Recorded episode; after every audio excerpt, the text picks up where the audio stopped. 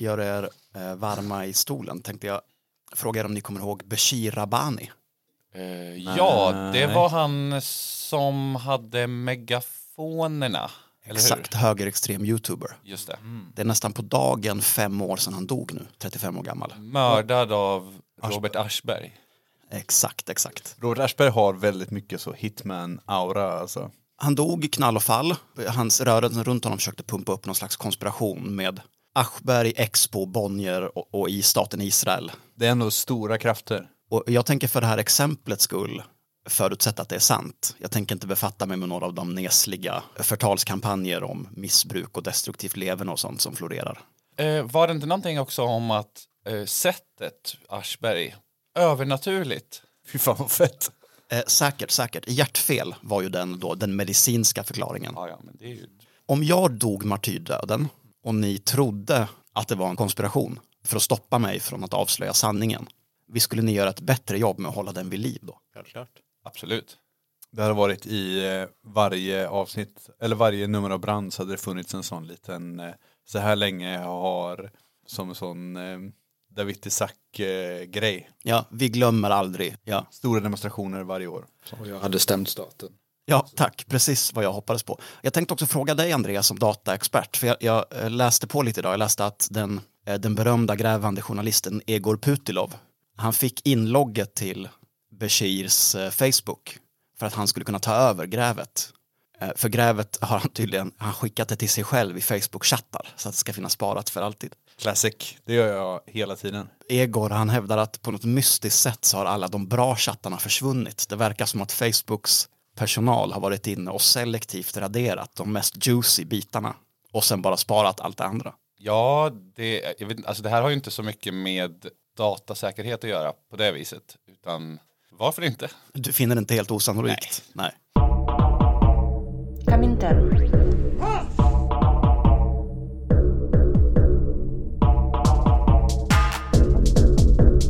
Berätta inte för mig om det svenska klassamhället. Kassette. Это Коминтерн. Avec Stopping.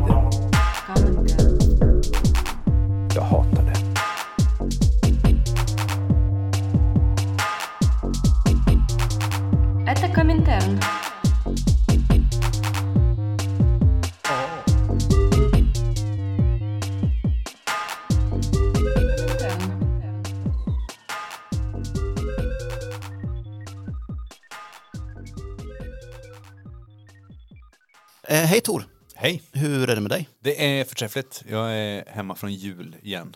Eh, Så nu är det bara att tugga på fram till nyår. Gott att höra. Det här kommer ju komma ut efter jul. Men vi spelar in det innan jul. Det gör vi. En sån audiativ tidsresa. Precis. Jag brukar alltid fira tidigt för att eh, jag jobbar i 24-timmarsvården och det kan vara svårt att få lös jul. Just det. Eh, med oss i studion idag, fin besök. Jajamän, på, och ett kärt återseende får man säga. Verkligen. Välkomna Miran och Andreas. Tack. Vill ni säga någonting om er själva för de lyssnare som inte tänker på er varje dag? Eh, det kan vi göra. Jag heter Andreas, jag jobbar med IT-säkerhet, aktivist. Jag är, här för att, jag är här främst för att stötta Tor som token-anarkist. Det värmer mitt, eh, mitt eh, svarta hjärta. Och jag heter Miran, jag jobbar som jurist, eh, främst med migration. Och ja, jag är väl här för att prata om juridik, lagförändringar och hur vänsterextremister kan undkomma lagen. Det blir min input idag. Det är vi mycket tacksamma för. Ni var med för nästan precis två år sedan. Vad snackade vi om då? Pratade om hemlig dataavläsning. Det, det, det hade introducerats det året, ja. Men det var ganska nytt. Precis. Vi konstaterar att det är väldigt oklart när de här lagändringarna trädde i kraft. Det har så mycket de senaste åren så man vet ju inte riktigt när de här sakerna har hänt. Jag försökte recappa mig inför det här vilka lagändringar som hade trätt i kraft de senaste två åren men det var ju nästan omöjligt. Det varit så mycket. Mm. Sen pratade jag också en del om eh, blåljussabotage som cirka ett år hade varit eh, Ja, just det, för du hade några exempel på Ja. Precis. Eh, ja, och nu, nu har vi haft den i snart tre år.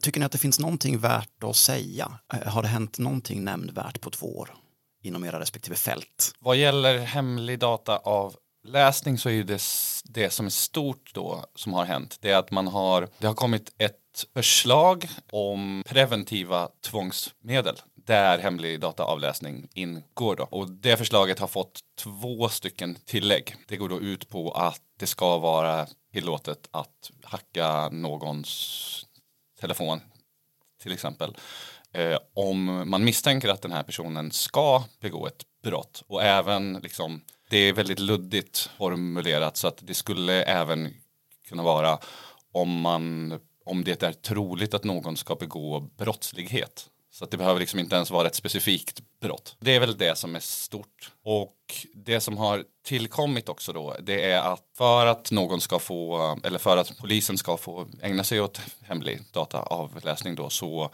måste vissa krav uppfyllas. Och de kraven har blivit enklare.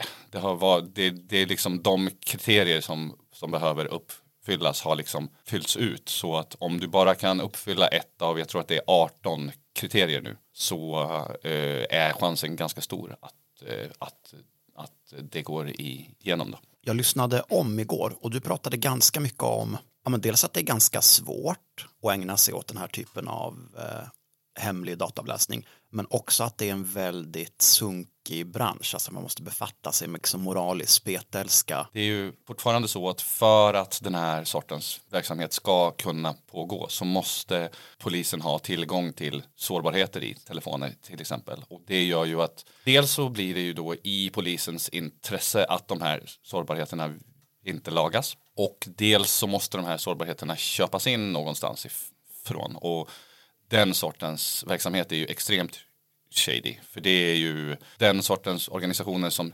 säljer sånt. De säljer ju absolut till diktaturer också. Det sitter en dark Andreas någonstans i världen Absolut. och ägnar sig åt just det. Säljer sårbarheter till saudiska kungahuset. Ja. Gott, Miran, har, eh, har du några uppdateringar från dina ämnen från förra? Ja, eh, jag pratade mest om blåljussabotage. Det har inte hänt jättemycket kopplat till just det. Det har hänt mycket i andra områden. Det jag pratade om eh, då, om jag minns rätt, det var att eh, den här lagen kan komma att användas i civil olydnadssituationer.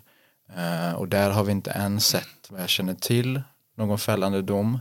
Däremot har vi sett att lagen används i förundersökningsstadiet att aktivister blir misstänkta för blåljussabotage men att den misstänk misstanken kanske släpps i ett eh, senare skede eller att de blir åtalade för något annat brott. Eh, och det senaste exemplet är ju de här klimataktivisterna som gjorde en eh, blockad av E4 tror jag det var nu i augusti. Återställ våtmarker heter väl organisationen. Och där blev de ju misstänkta för blåljussabotage bland annat och frihetsberövade och häktade. Sen valde åklagaren att åtala för sabotage bara. Men det ser vi. Eh, jag pratade också om att eh, enligt den statistiken som fanns då så var det tydligt att eh, lagen kom till enbart för att ge ett ökat straffrättsligt skydd åt poliser, inte så mycket ambulanspersonal och brand, brandpersonal och det kunde vi också se, eller det ser vi nu också att det fortfarande är så, det är en övervägande del poliser som skyddas av den eh, lagstiftningen. Så det är väl det som finns att säga eh, om just blåljussabotage i nuläget. Eh, sen finns det också politiska diskussioner om att eh, utöka den här eh, kriminaliseringen så att det också ska omfatta andra yrkesgrupper. Pratat om ordningsvakter och socionomer tror jag till och med. För mig som eh, generellt samhällsintresserad och, och i viss mån också klimataktivist så, så var den långa häktningstiden någonting som jag direkt reagerade på. Eh, tror du att, att blåljussabotage fanns som misstanke från början? Tror du att det påverkar på något sätt? Alltså det gör ju eh, att en person blir misstänkt för blåljussabotage innebär ju en mycket större risk för att personen blir eh, anhållen och häktad just för att häktningsbestämmelserna är kopplade till eh, straffskalan som brottet har. Eh, det krävs en viss nivå eh, av fängelsestraff eh, och blåljussabotage är tillräckligt allvarligt i straffskalan för att en person ska kunna häktas. Eh, Så, så det, det tror jag absolut att det är någonting som kan komma att hända att fler aktivister som blir misstänkta för det brottet blir häktade. All right. Eh, nu sitter vi här två år senare. Det har regnat nya drakoniska lagar över landet Sverige. Var tycker ni att vi ska börja någonstans? Så här, när jag började läsa på inför det här så reagerade jag på att man dels utökar väldigt mycket vad som faller inom ramarna för till exempel hemlig, hemlig dataavläsning och preventiva tvångsmedel. Och liksom som, som ett exempel då så är en sån grej som alltid måste uppfyllas. Det är att brottet som det handlar om måste kunna ge fängelse två år minst. Men på samma gång så pratar man om att till exempel dubbla strafflängden för gängkriminalitet. Så att det blir liksom ett, det blir liksom ett flerfrontsangrepp. Och att man också liksom pratar om att man ska kunna hacka någon preventivt för att man misstänker att den kommer att ägna sig åt brottslighet. Och liksom brottslighet är ju, det är ju en ganska vag term. Så hur ska man kunna ens avgöra om den brottsligheten skulle kunna vara så allvarlig så att det kan ge ett fängelsestraff på en viss tid? Det som jag eh, har reagerat på mest det är att det verkar luckras upp på många olika ställen för att liksom kunna ge en effekt. Det pratas ju väldigt mycket om liksom att kriminalisera gäng eller, eller att kriminalisera att vara med i ett gäng. Och samtidigt så pratas det om att kriminalisera vissa politiska organisationer. När de två sakerna sammanfaller då kommer ju alla de här sakerna gälla även till exempel vi som sitter här. Jag tänker att vi ska komma tillbaka till en diskussion om hur man kan skydda sig i, i slutet. Vill du plocka upp bollen Miran? Mm. Eh, nej men jag har ju eh, som mest eh, varit inne på den här nya grundlagsändringen som man röstade igenom vad det var någon månad sedan. Och då, då syftar jag inte på den eh, grundlagsändringen som handlade om eh, utlandsspioneri eh, utan det var en annan grundlagsändring som man eh, röstade igenom samtidigt som inte fick lika mycket uppmärksamhet. Och det var en eh, bestämmelse i grundlagen där man medger man, man ger lagstiftaren utrymme att få inskränka föreningsfriheten för organisationer som ägnar sig åt eller understöder terrorism. Så som grundlagen fungerar är att vi har ett eh, skydd för föreningsfriheten i grundlagen eh, som gäller. Eh, sen har lagstiftaren medgett två undantag tidigare. Det handlar framför allt om att vara med i en milis eh, och det andra är om, eh, om du är med i en rasistisk eller nazistisk organisation.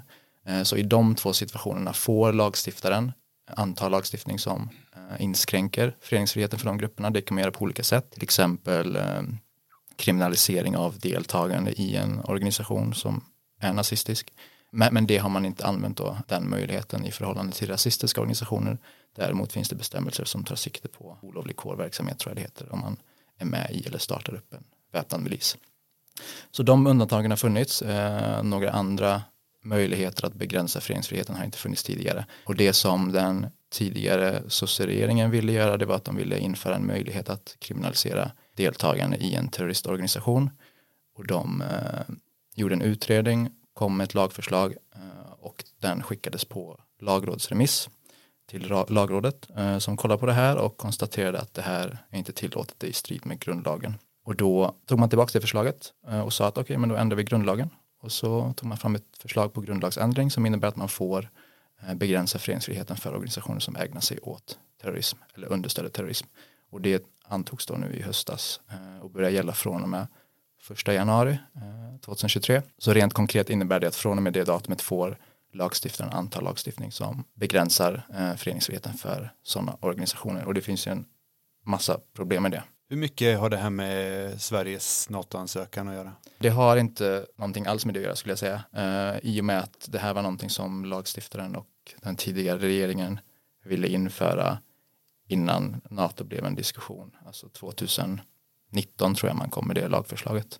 eh, som då fick nej av lagrådet. Och allt det påbörjades innan NATO men avslutades efter att Sverige ville gå med i NATO och har då av Sverige beskrivits som en eftergift lite grann till Turkiet för att visa dem att ja, men, kolla vi ändrar på vår grundlag till och med för att vi ska kunna få gå med i NATO. Och, och för att ändra en grundlag så krävs det riksdagsval emellan. Precis. Så det, det är en process som har pågått som du säger länge mm. också.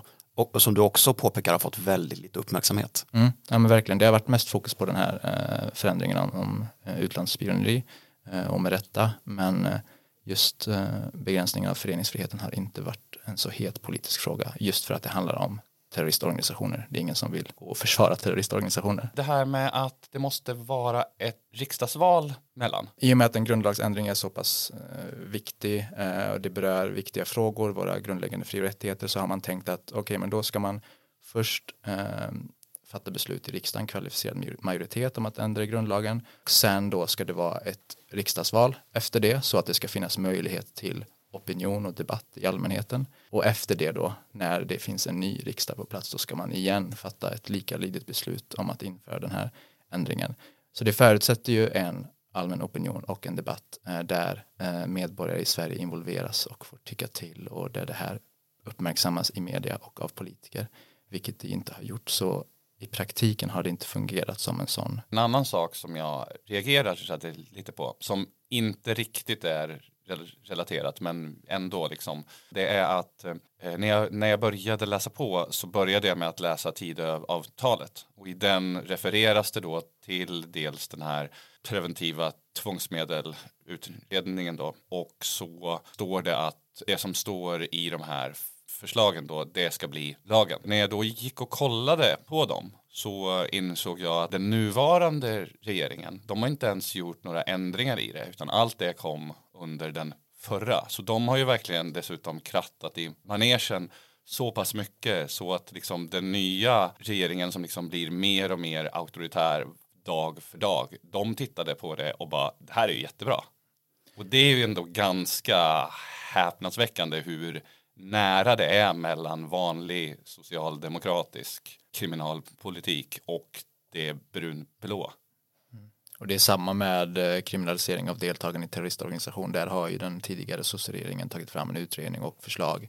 Allting är egentligen färdigt, det ska bara eh, antas en lag eh, av den nya regeringen. Så så det är precis så som du beskriver det. Och vilka är problemen med den här grundlagsförändringen skulle du säga? Det finns flera problem, men det stora, eller ett av de stora problemen, det är alltså så som lagstiftningen eller grundlagen fungerar, det är att grundlagen säger till lagstiftaren inom det här avgränsade utrymmet får ni, den vanliga lagstiftaren, antar lagar som begränsar föreningsfriheten.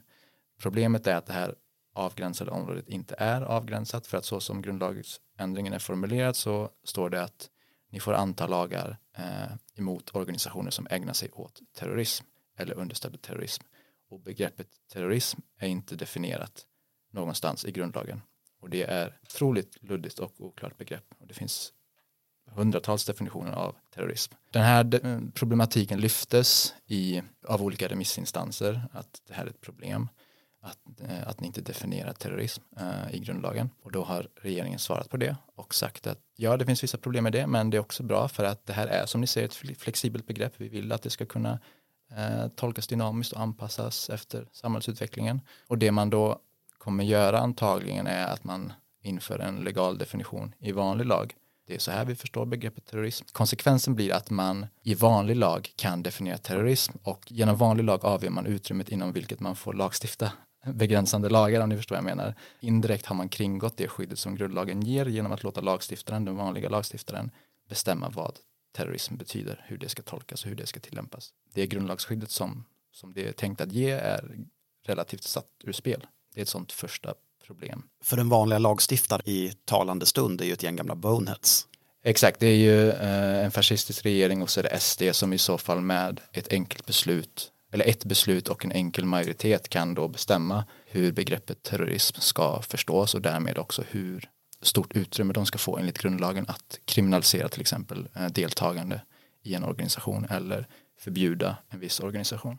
Terrorismlagstiftningen som finns idag, den har knappt använts, eller hur? Vet faktiskt inte, jag har inte så bra koll på det. Det, det finns så många olika terroristrubriceringar. Det finns dels vanliga terroristbrott, det finns eh, rekrytering, utbildning, finansiering. Så jag vet inte, men eh, det, det är inte en bestämmelse som används särskilt ofta, så är det, den, den är ganska oanvänd. Sen ett annat problem med den här grundlagsändringen, det blir ju, alltså det här är ju också i ljuset av NATO-förhandlingarna som sker nu, där Turkiet eh, har begärt olika personer utlämnade för påstådda terroristbrott. Den eh, rubricering som Turkiet ofta använder sig av för att begära en person utlämnad är att de har varit eh, medlemmar i en terroristorganisation. Enligt svensk lag då när domstolar ska ta ställning till om en person ska lämnas ut, när HD eh, fattar beslut om det, då kollar man på olika krav. Ett av kraven är att den, den gärning som den begärande staten vill ha en person för ska också vara kriminaliserad i Sverige. Det måste finnas en dubbelkriminalisering. Så som det har hanterats hittills så har HD hela tiden sagt att eh, den här gärningen är inte kriminaliserad, det är inte olagligt eller brottsligt att eh, vara medlem i en terroristorganisation.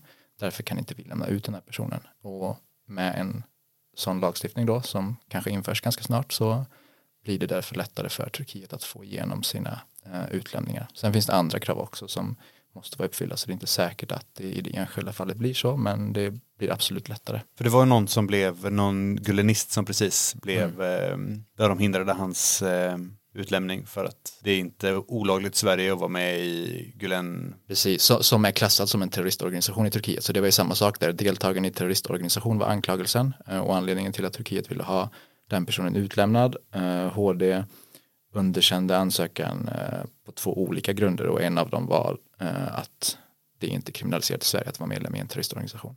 Sen fanns det en risk för tortyr eh, också och då utvisar man inte en person heller av den anledningen. Det är så chockdoktrin, alltså hela den här NATO-grejen har varit en sån extrem exercis i chockdoktrin. Det har också varit en teater egentligen, alltså Turkiet vet om att de inte kan få eh, Eh, många av dem som de vill ha utlämnade utlämnade till Turkiet, de känner till svensk lagstiftning ganska bra, men har hela tiden haft det här höga tonläget för att sätta krav på Sverige. Sverige kommer inte kunna lämna ut personer och erbjuda det eh, och, och ha det som en eftergift, men Sverige kan utvisa asylsökande kurder, Sverige kan trappa upp verkställighetsarbetet av eh, asylsökande kurder som har fått utvisningsbeslut. Och det är det vi ser som nu börjar få lite medial uppmärksamhet men det är också det som har pågått eh, i flera år nu egentligen utan att det har blivit särskilt uppmärksammat. Ja, det var ju oerhört oroväckande. Jag, jag, jag tänker att det inte finns någon runt det här bordet som inte har blivit kallad för terrorist.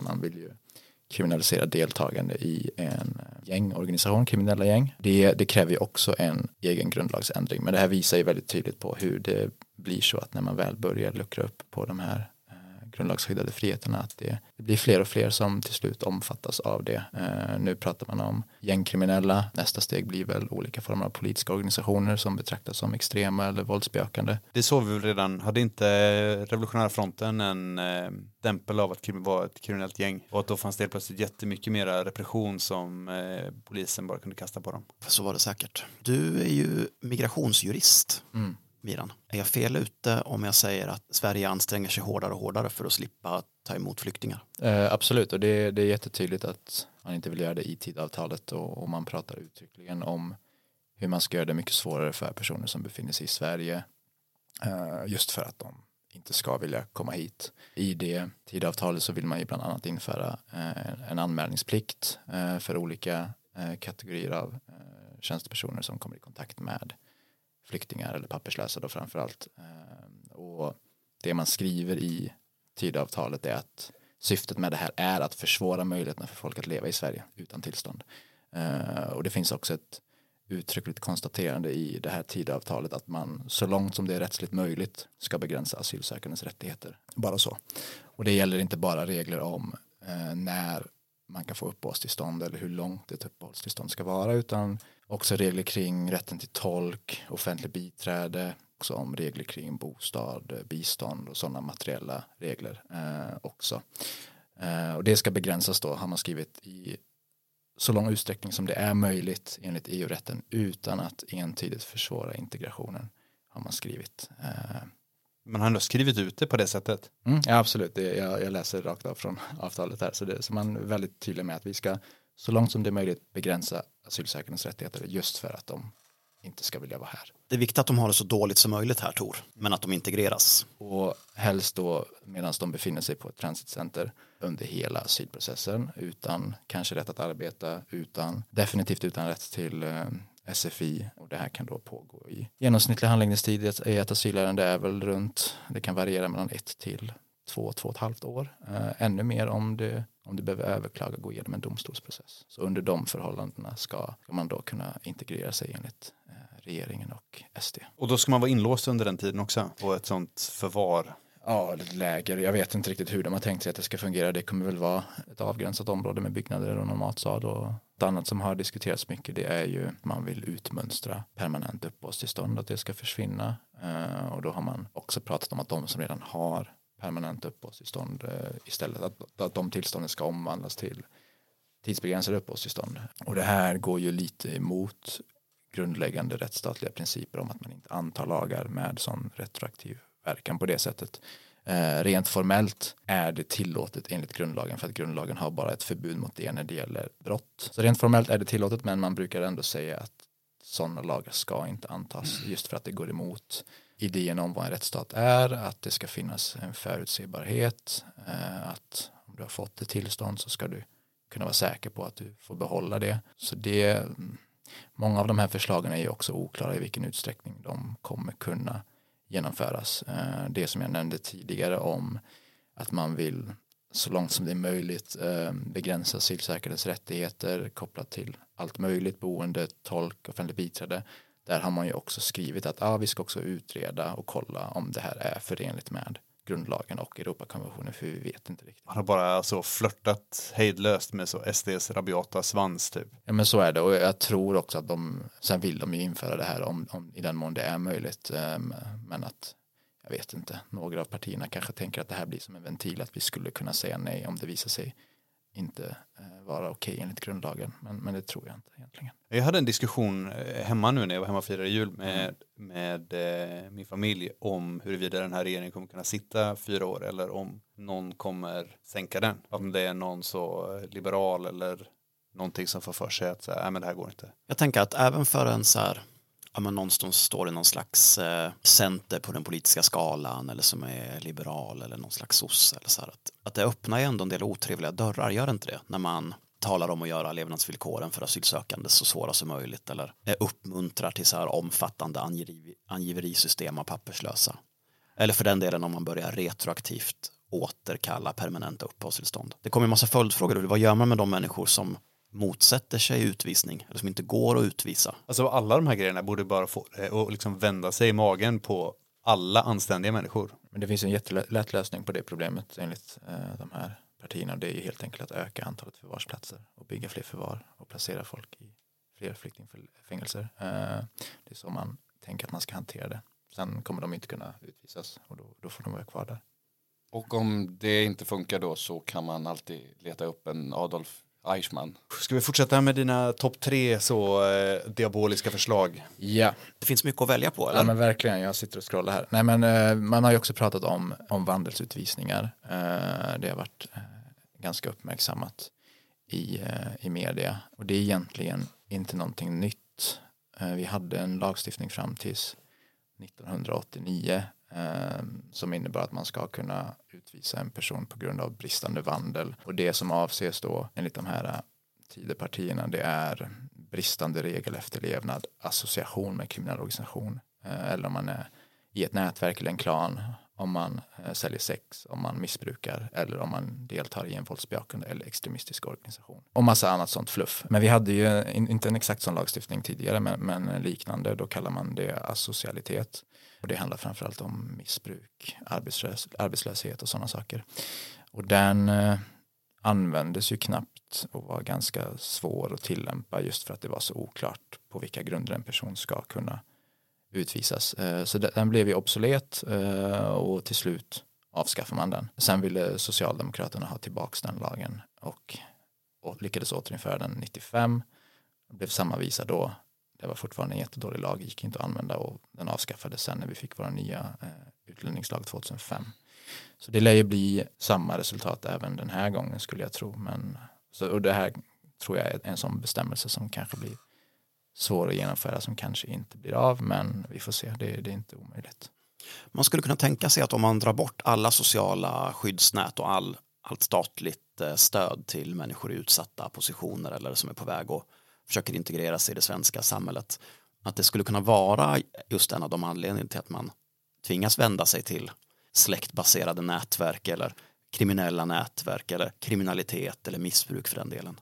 Verkligen. Ja, nej men det är väl de sakerna. Sen har det ju, alltså utanför eh, tidavtalet så har det ju blivit värre på andra håll. Det har ju varit mycket, vi pratade lite om det kring utvisningar av eh, politiskt aktiva och icke aktiva kurder efter terrorstämpling i princip av Säpo. Eh, det är någonting som har försiggått länge men som har blivit mer skulle jag säga nu de senaste två åren. Det ser vi tydligt på statistik att det är fler och fler, fler och fler fall eh, där Säpo går in och eh, vill få påstådda säkerhetshot utvisade från Sverige. Det var väl mina topp tre, fyra, fem eh, fascistlagar eller utveckling de senaste åren.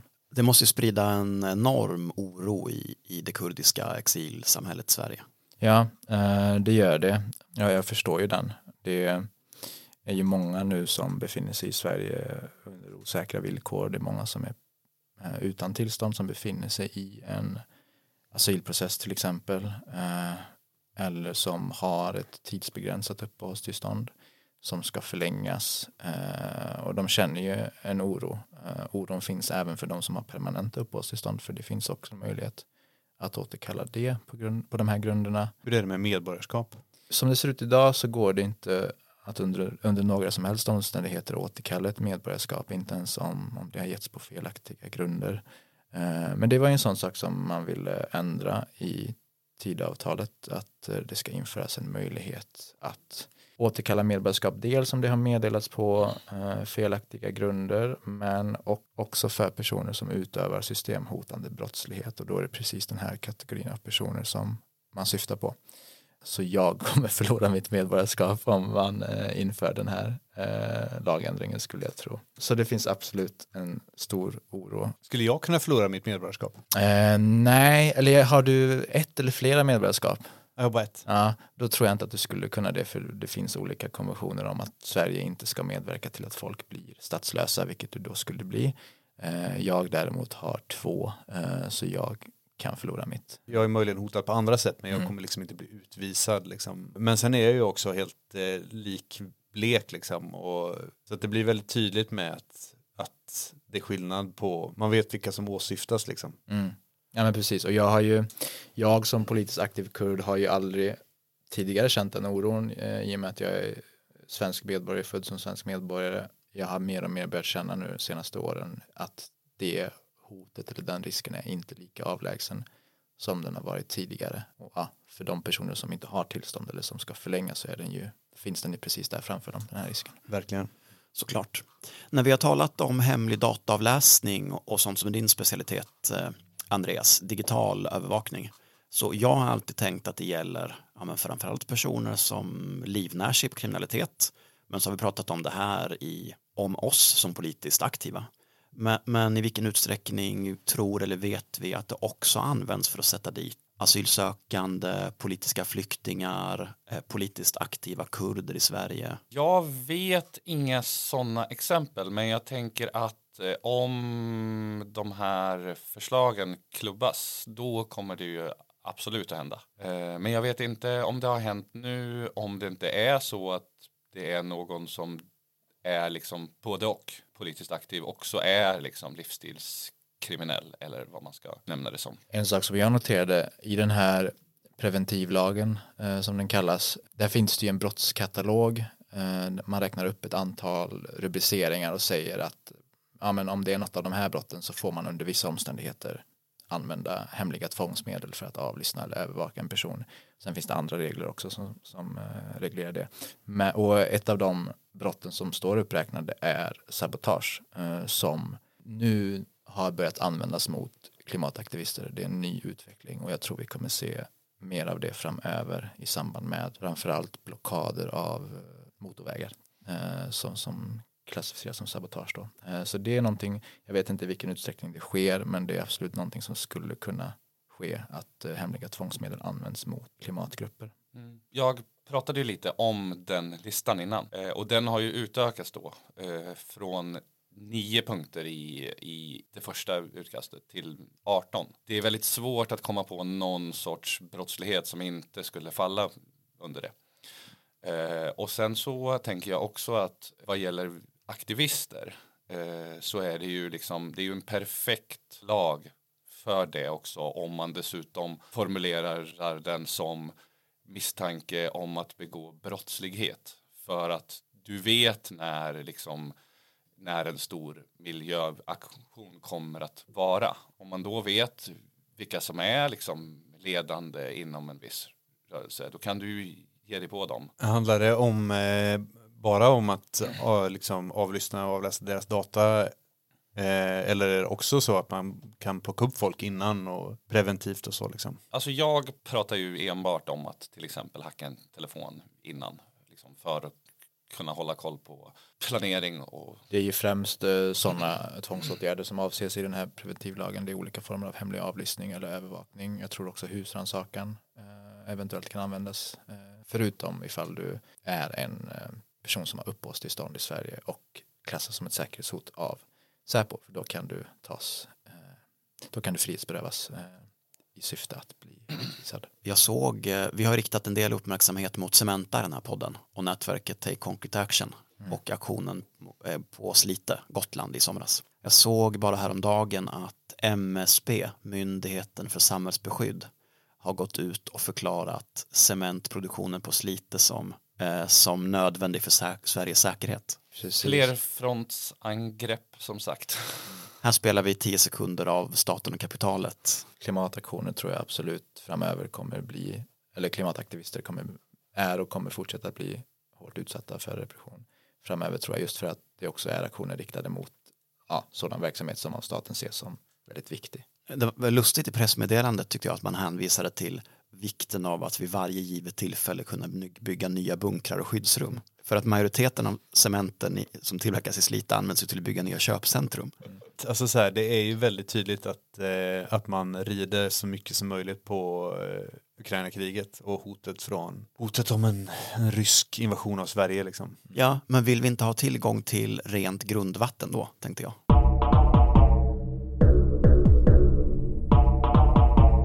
Это Коминтерн. Vet ni vad ordet missfirmelse betyder? Missfinnelse? Missfirmelse. Nej. Nej, det känns som någonting jag gjort mig skyldig till. Ja, det har du säkert gjort. Eh, jag, jag kollade upp det på synonymer, tydligen betyder det förolämpning. Eller, Ja, eh, lätt att jag har gjort det. Ja. Jag har sagt elaka saker till folk. Ja. Förekommer det i Tidöavtalet? Det förekommer absolut. Eh, och då står det att man vill återinföra missfirmelse mot tjänsteman.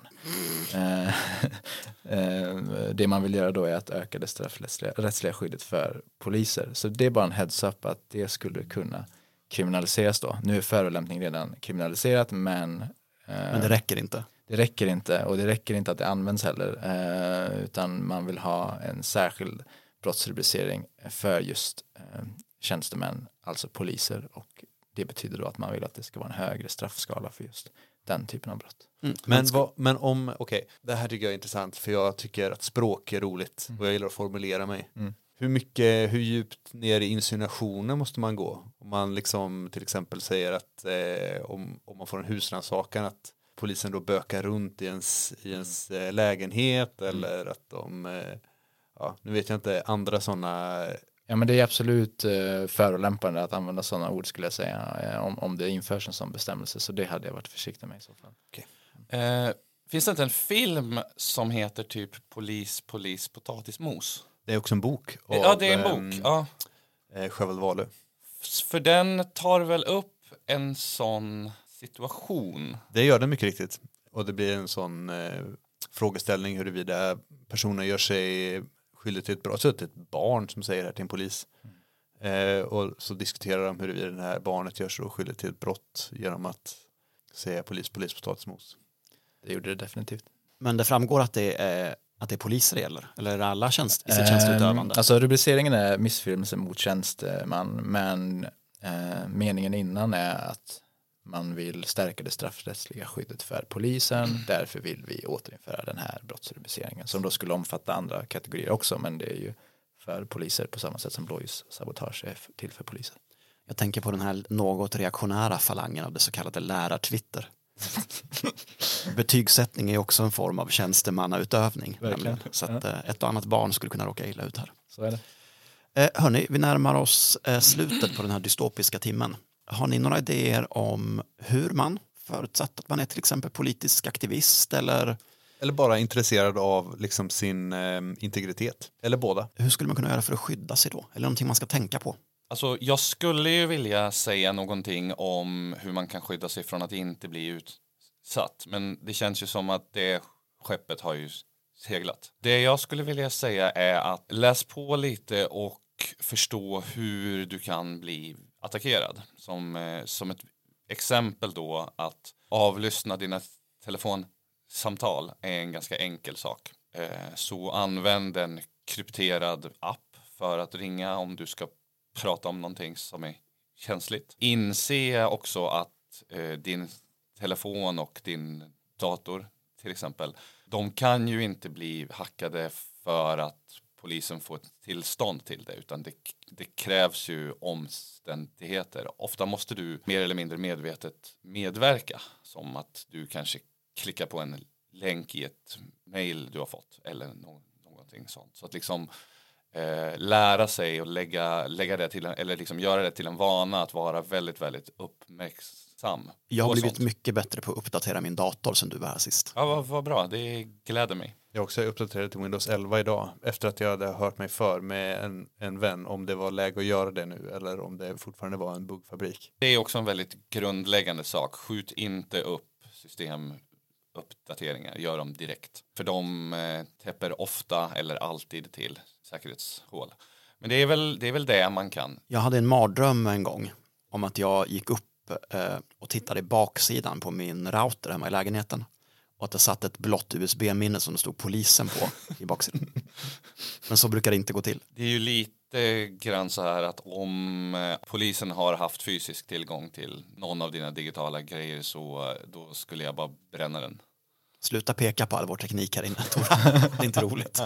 Ja, Miran, finns det något man kan göra för att slippa ringa till dig? Bra fråga. Ja, man kan, eh, eller man får ändå ringa till mig och eh, i förhand kanske säga att jag hade tänkt göra det här eller jag, jag ska gå på en demonstration, vi ska syssla med det här, vilka juridiska risker finns. Och så kan jag svara på det och säga att det är så här som det är reglerat, det är de här sakerna ni får tänka på. Eh, så kanske man inte behöver ringa en gång till om det skulle bli problem. Eh, Så det är väl det, ta kontakt i förväg i, i preventivt syfte skulle jag säga.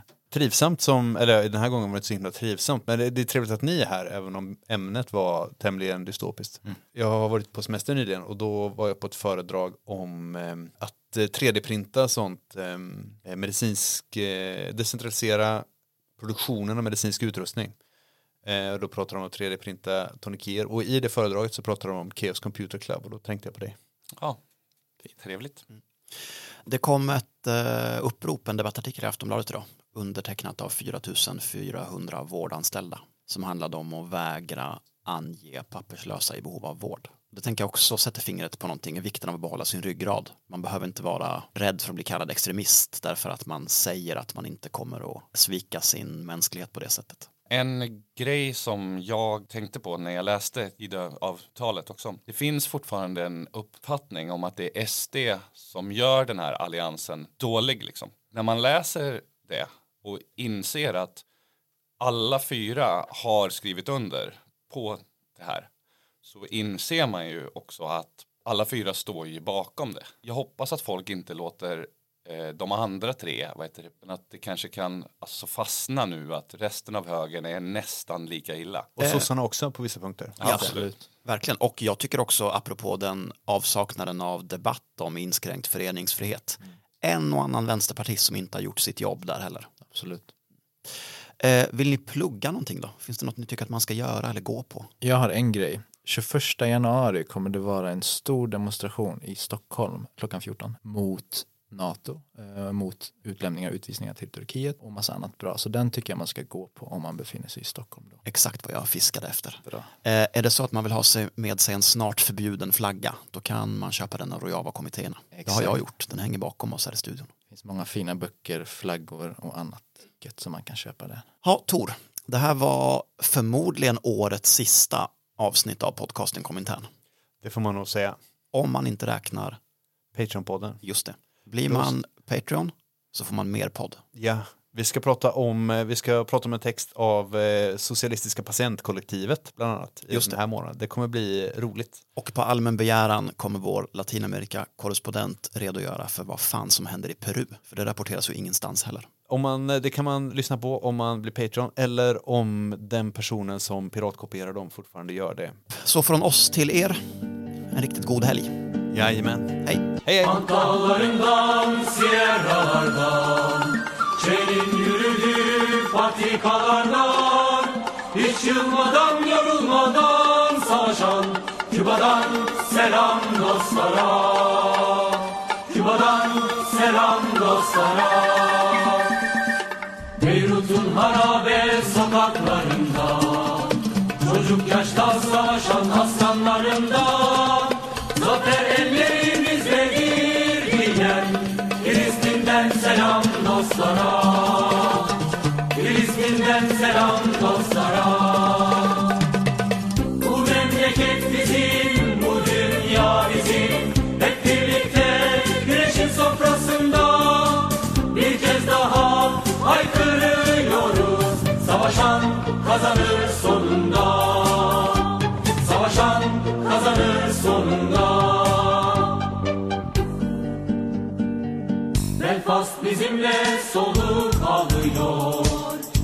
Badisenslerin göğüs kafesinde. Bir gün çocuklarımız özgür doğacak. İrlanda'dan selam dostlara. İrlanda'dan selam dostlara. Şafağın ilk sahibi biz olmuşken Kopardılar her şeyi ellerimizden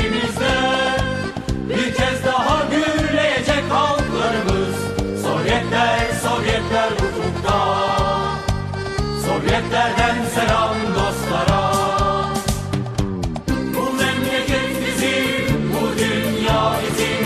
Hep birlikte güneşin sofrasında Bir kez daha haykırıyoruz Savaşan kazanır sonunda. Savaşan kazanır sonunda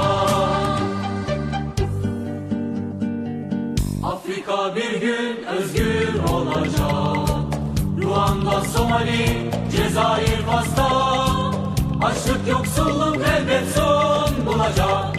Afrika'dan selam dostlara. Afrika'dan selam dostlara. Mao'nun Hoanca'nın yürüyüşünde. Kalbimiz sarı nehre doğru akıyor.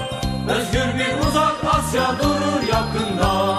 Asya'dan selam dostlara Asya'dan selam dostlara